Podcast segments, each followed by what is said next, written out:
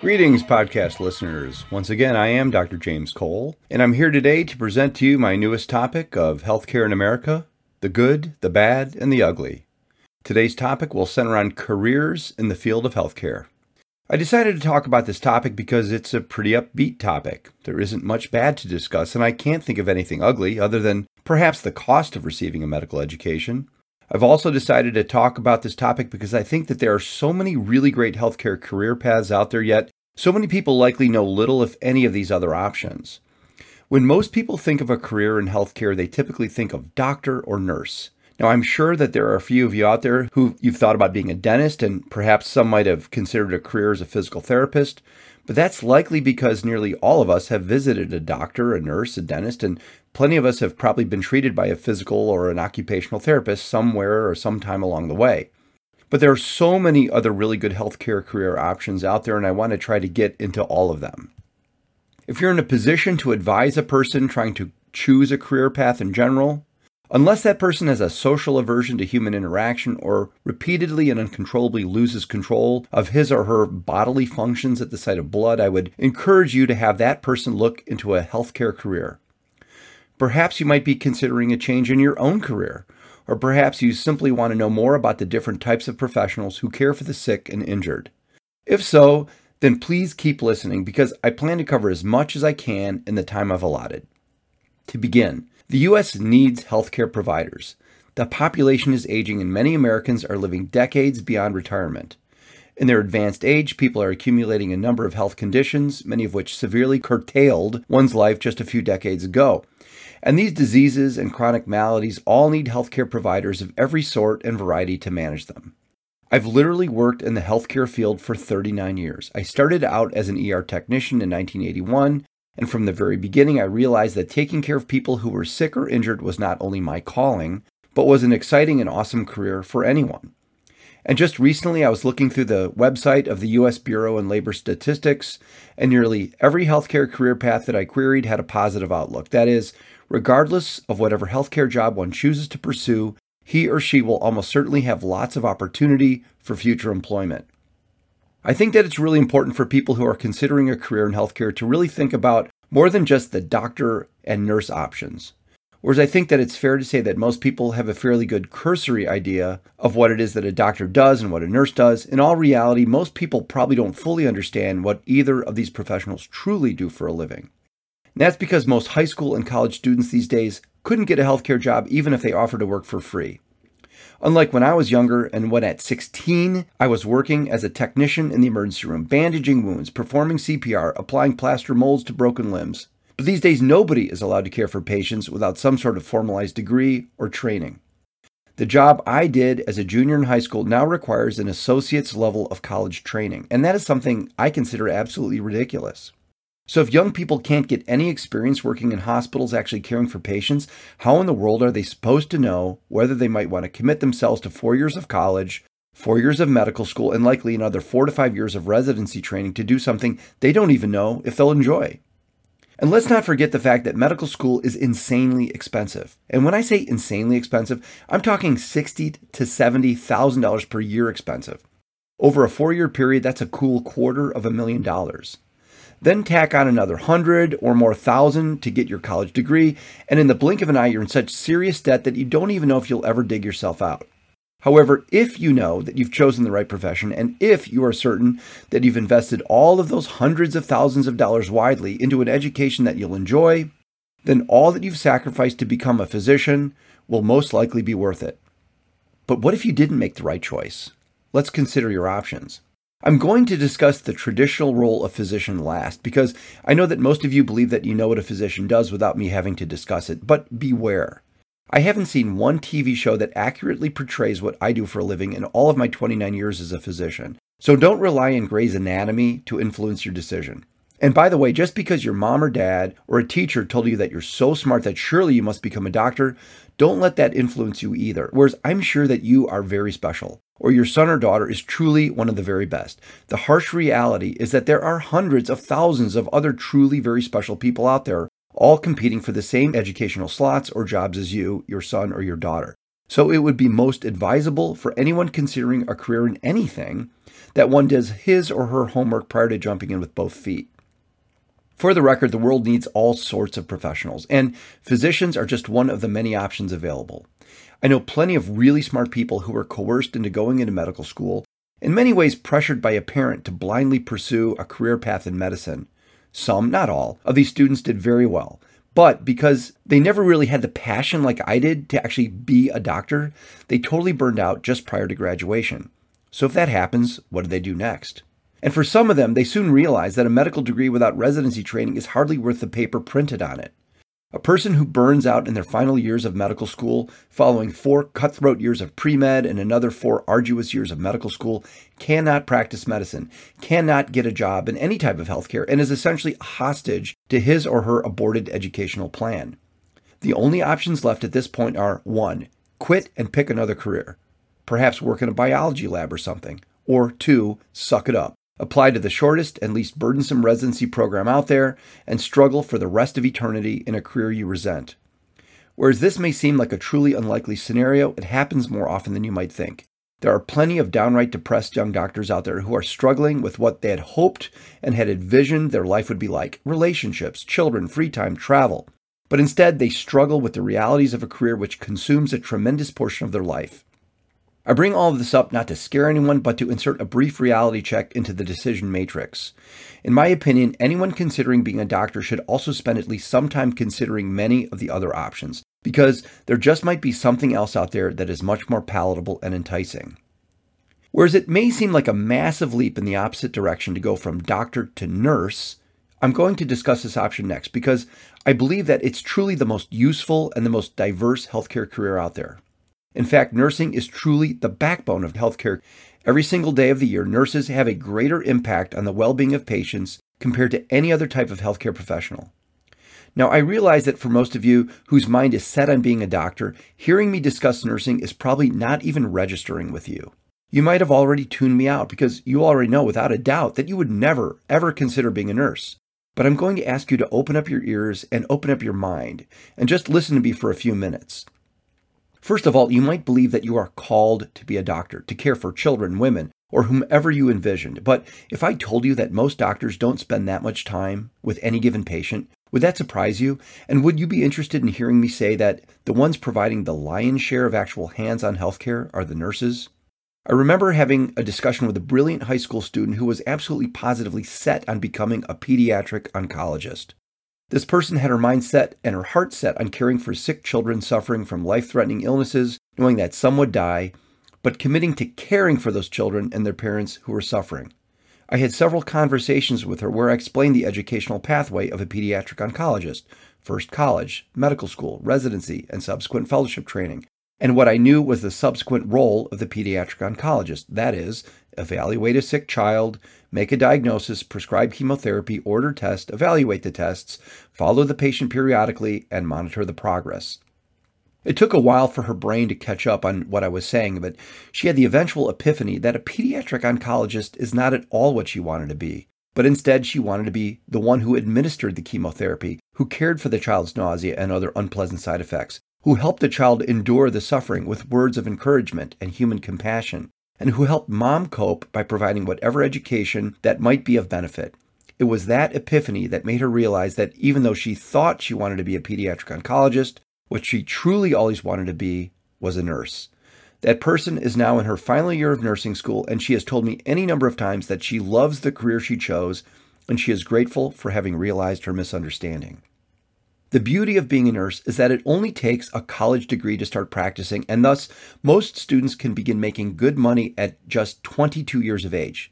The other nice thing about nursing is that there are so many options within the field of nursing, and one can easily switch from job to job without having to get additional formalized training in most cases. For example, some nurses enjoy the excitement and the chaos of the emergency room and work there for years before deciding they might rather enjoy the more peaceful and controlled environment of the intensive care unit. So after working that job for another handful of years, that same nurse might want to work in the recovery room, tending to patients who just had surgery, a perfectly viable option. And then later on down the line, that same nurse may wish to again shift gears and care for the underserved in a public health community program or a shelter. From floor nursing to clinic nursing to school nursing, there are so many options to choose from that it's the perfect career path for anyone who wants a relatively flexible life. And because patients are getting older and living longer with more and more chronic illnesses, there will always be a plethora of jobs out there for basic nurses. And for those nurses who want even more out of their career, for those who want to do more of what a doctor does, there are several advanced practice options to choose from. These do require several additional years of schooling, but most advanced practice nurses can complete this training on a part-time basis while still working as an R N. Options include nurse practitioner, nurse anesthetist, nurse midwife, all of whom are capable of working independently depending on the rules and the politics of the particular state and the healthcare group with whom one works. No matter how you slice it, nursing is a great career. It can be a physically and emotionally demanding career, but it's still a great career. And whereas it may seem a bit too tough for some, just remember the old saying, anyone can do the easy jobs, but it takes a very special person to be a nurse. Okay, now let's go on to dentistry. Now, most of you have been to a dentist, and most of you probably feel pretty confident that you know what a dentist does. Perhaps you want to take care of people but don't want the responsibility of having to know everything about the entire human body, or perhaps you don't want to work in a hospital, or perhaps you simply love teeth for some reason. If so, then dentistry is a perfectly great option to consider. Now, most people who pursue this career receive their college education in one of the hard sciences, such as biology, chemistry, or physiology, and then they apply to any one of the many schools of dentistry throughout the country. Whereas the most common degree conferred following a four-year dental education is the D D S degree, which stands for Doctor of Dental Surgery, there are also a number of dental schools out there which offer the D M D degree, which stands for Doctor of Dental Medicine. Per the American Dental Association, there is no difference between these two degrees or what they do for a living. Both are dentists, and graduates of both schools are fully capable of practicing dentistry upon graduation and subsequent state licensure. Dentists are trained in all of the basics of not just the management of cavities and maintenance of oral health, but they are also trained in the basics of gum disease, tooth extraction, and much more. Some dentists go on to specialize in any of the various areas of dentistry, such as endodontics, which deals with the pulp, roots, and the nerves of the teeth. Some specialize in periodontics, which deals with the medical and surgical treatment of gum disease. Then there's pedodontics, the treatment of children's teeth, and prosthodontics, which is the arm of dentistry which manufactures artificial teeth. An oral surgeon, sometimes called an oromaxillofacial or an O M F surgeon, is a dentist who spent another several years of training to do very complex surgery of the facial bones and jaw. In many cases, these highly specialized dentists are the ones who reconstruct the faces of badly injured patients who suffered a car crash or some other traumatic injury. Others are also well-trained in cosmetic surgery of the face and may perform a variety of other different procedures. And finally, there are the orthodontists, who are the ones who straighten crooked teeth via the application of braces. Getting into dental school is not easy. It's a highly competitive process, and for those who get in, plan to spend at least fifty thousand dollars per year, times four years, to earn your dental degree. If you want to specialize, it will cost you even more, as dental subspecialty programs are master's degree programs, which also may charge an arm and a leg. But dentistry is a good job. Almost all dentists work in a clinic or in an office setting, and rarely do they have to work in a hospital. Most do not take call per se, meaning that dentists don't have to go into the office or the hospital after hours or at night to treat dental emergencies. Most dentists earn a healthy living and are happy with having chosen their career. The outlook for dentists is also good, and it's anticipated that there will be a small increase in the need for additional dentists in the future. Thus, you'll likely find a job that will pay down all of that educational debt once you're done training. The next career path I'd like to discuss is podiatry. Podiatrists are the doctors who manage diseases and injuries of the feet and ankles. Now, I personally wouldn't want to limit my entire career to just managing diseases of the patient's feet and ankles, but podiatrists are real doctors. They do real surgery. And if you're looking to limit the area of what you wish to manage, this might be the right career for you. This world needs podiatrists because with all of the diabetes out there, there is a lot of diabetic foot disease. And with the increasingly aged population comes an increase in degenerative foot disease and a whole host of painful foot maladies. And whereas the U S seems to have a sufficient number of podiatrists out there to meet the needs of the population, many will retire and new podiatrists will be needed to replace them. Following a four-year college bachelor's degree, podiatry students enter a college of podiatric medicine, all of which are four-year programs and all of which confer the D P M degree, which stands for Doctor of Podiatric Medicine. The first two years of podiatry school, like medical and dental school, mostly consists of classroom work where one learns the nuances of the basic sciences which support human health. The third and fourth years are spent rotating in various clinics and podiatry offices receiving hands-on training in the diagnosis and treatment of foot and ankle diseases and illness. Following completion of the four-year podiatry program and earning the D P M degree, podiatrists are then required to serve a three-year surgical residency where they become proficient in surgery of the foot and ankle. Once all of this is complete, podiatrists work in clinics or hospitals around the country. Some go into private practice, and some work for orthopedic surgery groups managing all the foot and ankle diseases and injuries which are uh, referred to that particular orthopedic practice. Most hospitals have a podiatrist on staff, and many take emergency room call at one or more hospitals. Podiatrists do make a good living. Their average annual salary is around one hundred thirty thousand dollars. Now, I looked up every one of the nine podiatry schools out there and calculated that the average annual cost to receive this training is a whopping sixty-two thousand dollars. One of the school's annual costs was listed as eighty-one thousand dollars, and the most affordable school was forty-six thousand dollars per year. Now, I'm not sure if investing a quarter of a million dollars in addition to any and all college undergraduate costs is worth a one hundred thirty thousand dollars per year job, but that's not for me to decide, but now you have all the information you need to ponder that for yourself. Optometry is another option for those out there who think that they may want to be a doctor but want to limit what they need to know and what they need to do and what they're responsible for managing. Now, a number of people confuse optometrist with ophthalmologist, the latter of which being a physician who has completed medical school and who has subsequently completed a postdoctoral residency in eye surgery. Like the pathway leading to become a podiatrist, future optometrists attend any one of a number of opt- optometry schools in the U S, all of which are four-year programs of study. Following completion, doctors of optometry can open up their own practice anywhere they receive a license, or they can work for a large group. Some optometrists work for ophthalmologists, but most do not. Most optometrists do not pursue additional training after they earn their O D degree, but some do choose to specialize, and there are some one-year post-optometry residency programs out there for those who wish to pursue additional training. On average, optometrists still do well, but they earn less than podiatrists, typically around one hundred ten thousand dollars per year, but in general, schools of optometry are typically much more affordable than the other schools I mentioned. So if money is a super important factor in determining what healthcare career path you want to pursue, consider optometry. Pharmacy is one of those healthcare career options that I must admit I do not fully understand as well as I'd like to. Whereas back when I was entering medical school, most of the pharmacists were R P H's. That is, they were registered pharmacists who attended a five-year combined college and pharmacy school and following graduation worked in hospitals and drugstore pharmacies filling doctors' prescriptions. But over the years, the pharmacist has changed. I think that nearly all pharmacy programs are now PharmD programs, the graduates of which are called pharmacy doctors. But although they have a doctorate degree in pharmacy, it's not like they practice medicine or they prescribe medications, even though they probably know more about medicine than most doctors. So what is it exactly that they do? Honestly, I'm not one hundred percent sure. I know that they check all of a patient's prescriptions to be sure that there aren't any drug-to-drug interactions, and many of them provide basic medical education to patients who ask to learn more about what medications they're taking. I know that some hospital-based pharmacists are the ones who dose certain medications which could be toxic if not appropriately cleared in patients with dysfunctional kidneys or livers. Some pharmacists create the very complex T P N nutrition or T P N formulas consisting of fats, amino acids, carbohydrates, electrolytes, vitamins, and trace elements, all administered intravenously to patients who, for whatever reason, are unable to take in nutrition by mouth. And then there are the cancer pharmacists who compound the chemotherapy agents. Handling chemotherapy agents is often as hazardous as dealing with toxic waste, and so a very specially trained professional is required to handle many of these drugs. Interestingly, when I reviewed the Bureau of Labor Statistics website, pharmacist is the only healthcare profession out there that I saw which had a negative outlook for the future.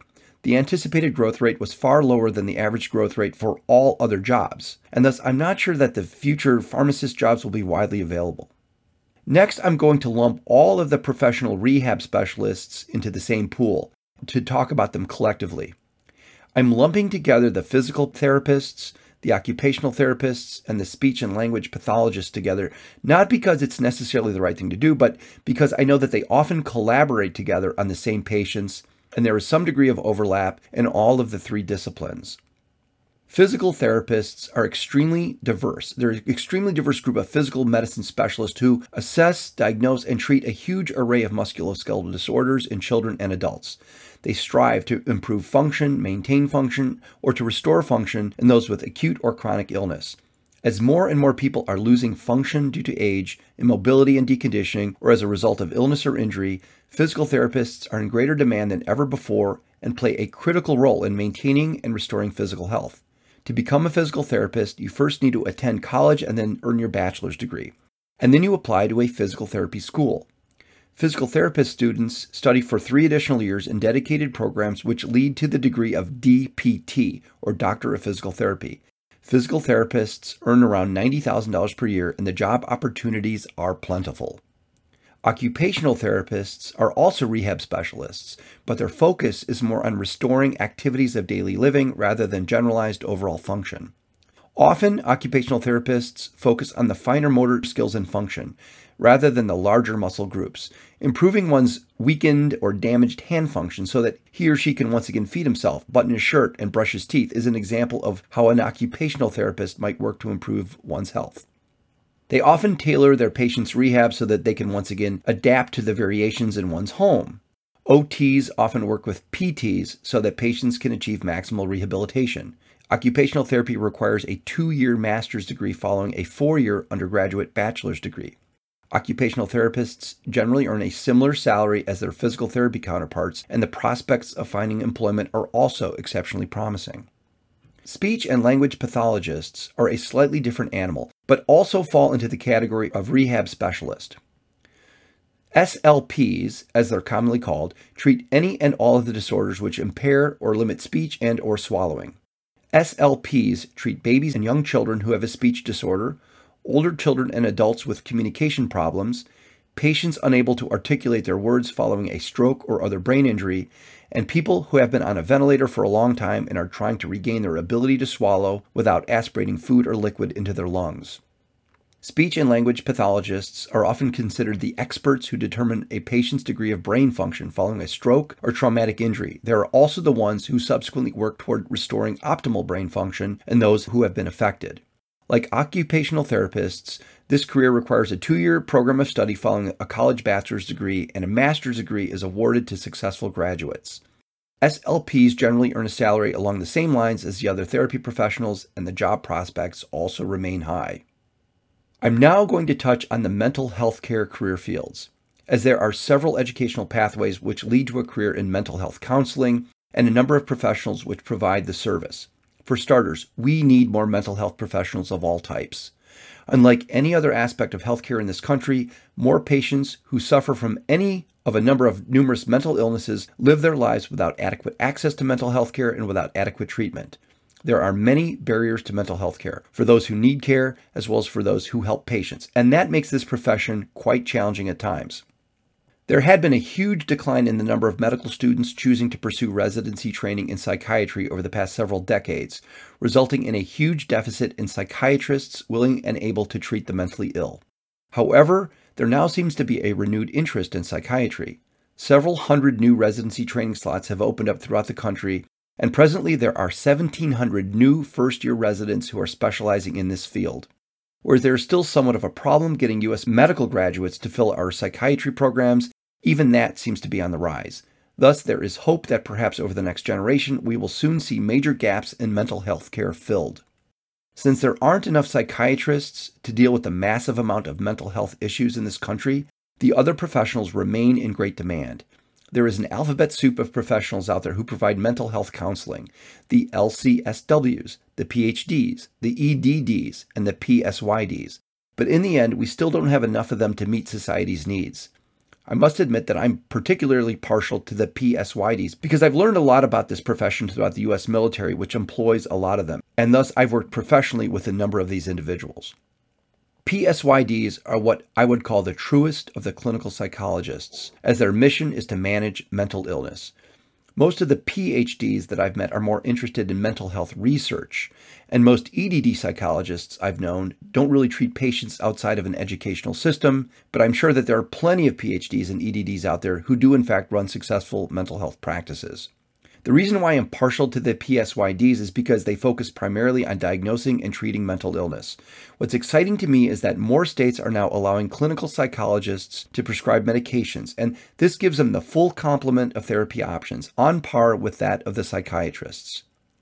The biggest difference between the P H D programs and the P S Y D programs, at least from a prospective student's point of view, is the fact that the P H D programs are usually tuition-free, and the P S Y D programs cost the student an arm and a leg, somewhere around twenty-five thousand to thirty-five thousand dollars per year for four to six years, depending on the program.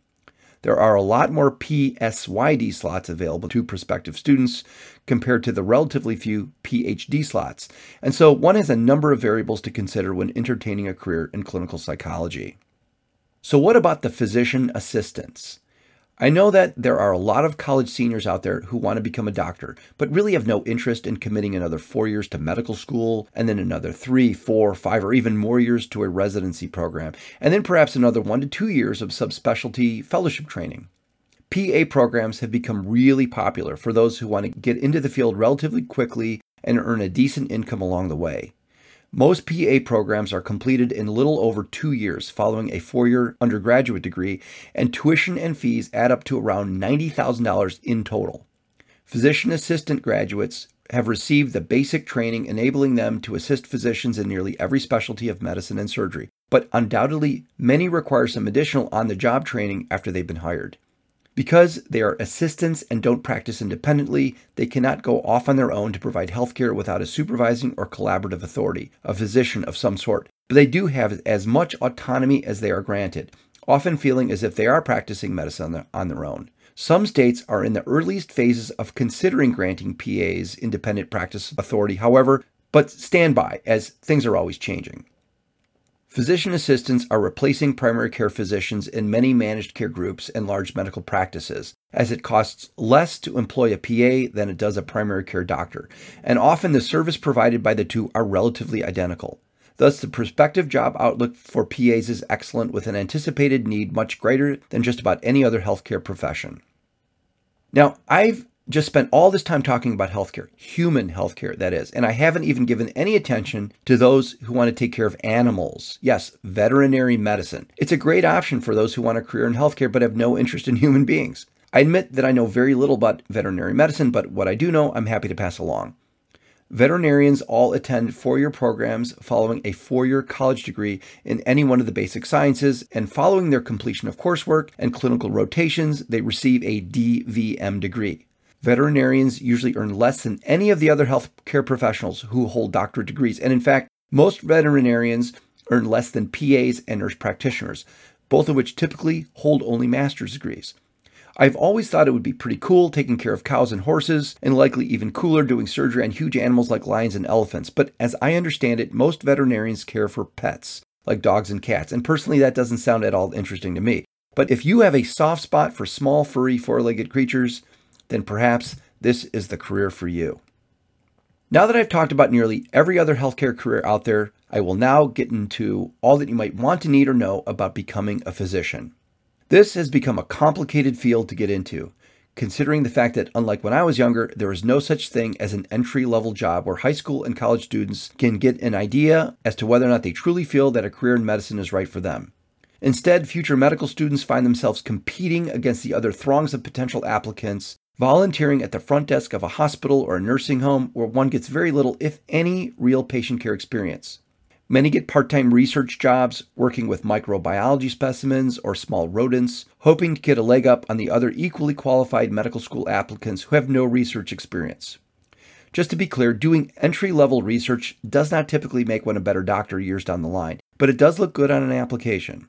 The preliminaries of getting into med school can be daunting and both physically and mentally exhausting. The college G P A is so important, as is the MCAT entrance exam, that even the smallest drop in academic success could be the difference between getting in and taking a gap year. Now, I've become well acquainted with that gap year, which once was the last thing anyone ever wanted to be forced to take. It has now become something that many, if not most people, actually plan on. Whereas a gap year once meant, I didn't get it in, and I'm taking these master's level science classes to boost, boost my G P A.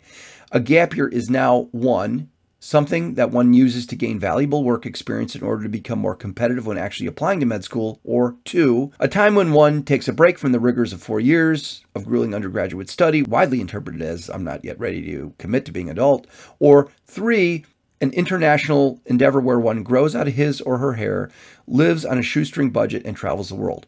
Regardless of what that gap year actually means, more and more people are taking a gap year prior to applying to medical school and committing to that inevitable decade of additional training and study. Whereas the traditional customary educational pathway to becoming a doctor involves attending any one of the many four-year U S medical schools, more and more physicians are receiving their medical degrees from schools of osteopathic medicine and in foreign medical schools in the Caribbean and abroad. All options are acceptable, and each one of them eventually allows a successful graduate to practice medicine in the U S, but there are a few things to consider. For starters, there are one hundred forty-one U S schools of medicine which grant the M D degree, thirty-five U S schools of osteopathic medicine which grant the D O degree, and dozens of Caribbean medical schools which offer the M D degree.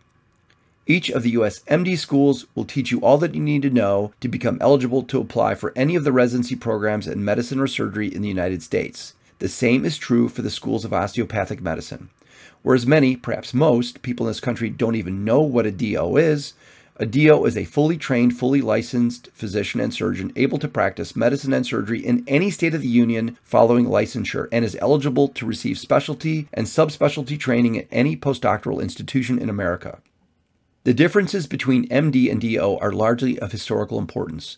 Back in the late eighteen hundreds, there were no antibiotics, there was no such thing as blood transfusions, and surgery was largely limited to amputations of mangled or gangrenous limbs. All physicians were M Ds, and the practice of medicine was in large part quackery, with acceptable remedies including tobacco smoke enemas and prescription of tapeworm therapy. Electrical shock therapy, radioactive elixirs of radium, and toxic mercury compounds were all part of the M D's prescriptive plan. In eighteen ninety-two, an M D named Doctor Andrew Taylor Still began teaching the diagnosis and treatment of musculoskeletal maladies, including manipulation of the spine, stretching, and other modes of physical medicine. He called his new brand of healthcare osteopathic medicine, and he opened a school where doctors earned the D O degree. However, over the ensuing decades came huge advances in medicine overall, accepted by both M Ds and D Os. The quackery was largely abandoned by all, and physicians became more evidence-based. Of course, there were far more M Ds and M D institutions than D O institutions, and so understandably, the M Ds remained the physicians of choice. These days, it's virtually impossible to distinguish between a D O and an M D. And whereas some D Os continue to add musculoskeletal manipulation to their therapeutic armamentarium, it's likely that there are actually more M Ds who practice manual manipulative medicine than D Os. And thus, whereas the two letters remain different, the physicians themselves are virtually the same. Whereas I have great confidence in the M D and D O schools within the United States, one should be wary if considering attending a Caribbean school of medicine. Going to a Caribbean medical school can be very enticing. They're extremely expensive, but nearly anyone who has enough money will get accepted to a Caribbean medical school. Many of the programs accept hundreds in the first year, hundreds of medical students to their programs, yet it's not at all uncommon to have a fifty, sixty, or even seventy percent attrition rate during that first year. Thus, most of the students who paid perhaps seventy thousand dollars for that first year of medical education fail out within several months. Of course, they're all welcome to pay another seventy thousand dollars and try again, and some do. And for those who make it through the first two years of classroom training and are now ready to enter their clinical rotation years, there is often no hospital where these Caribbean students all attend. In general, they're all parsed out, one month at a time, to hospitals all over the United States doing whatever they can to gain some clinical experience. There are no guarantees that these medical students will be allowed to see or do much of anything. And often these medical students get seriously shortchanged. Whereas in the end, those who make it through earn the M D degree, I'm not sure that the cost and the overall educational experience is worth it. In my opinion, I would only choose to attend a Caribbean medical school if I was denied for two or more consecutive years from a number of different U S M D and D O schools, and if I was still hell-bent on becoming a doctor. So finally, once one becomes a physician, and once one earns his or her M D or D O degree, what comes next? Well, for starters, there's residency training. A newly minted doctor can do nothing with that degree unless he or she has completed a residency of some sort. Early on, usually midway through the third year of medical school, most medical students partition themselves into one of two camps. They seem to self-select, identifying themselves as either future surgeons or future non-surgeons. Both will have to complete a minimum of three postdoctoral residency years. Surgeons always have to complete at least five years of residency training. And this is all before they're allowed to practice anything independently. Some, however, pursue even more training for a variety of reasons, but eventually all physicians are turned loose on society and are allowed to practice medicine and or surgery. There's plenty of opportunity for new physicians out there, especially in smaller communities. Generalists are becoming a precious commodity, and thus it might behoove one to consider a broad spectrum practice of either medicine or surgery rather than focus on super refined subspecialization. Most physicians work up to sixty hours per week or more, but some specialists are required to take a lot of on-call responsibility, committing them to several additional evenings, nights, and weekends where they can be pulled back into the hospital at any given time. Many physicians do not have a set schedule and are often thus expected to start their workday early, stay late at the office or hospital long past when they were expected to be off, and many work one or more holidays each year. Doctors will, however, always earn a good living regardless of what specialty or subspecialty one chooses. Even though their hours can be long and arduous, and there can be a lot of personal hardships along the way, after all these years, I still personally believe that I chose a great career. Am I thrilled with all the changes? No, but life always changes, and that's what this series is and all these podcasts are about. At this point, I think that I've covered just about everything worth talking about with respect to careers in healthcare.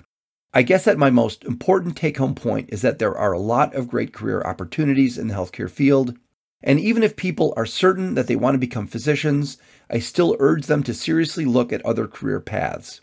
At very least, learning what others do in the field of healthcare may give future doctors more respect for those who didn't choose to pursue an M D or D O pathway.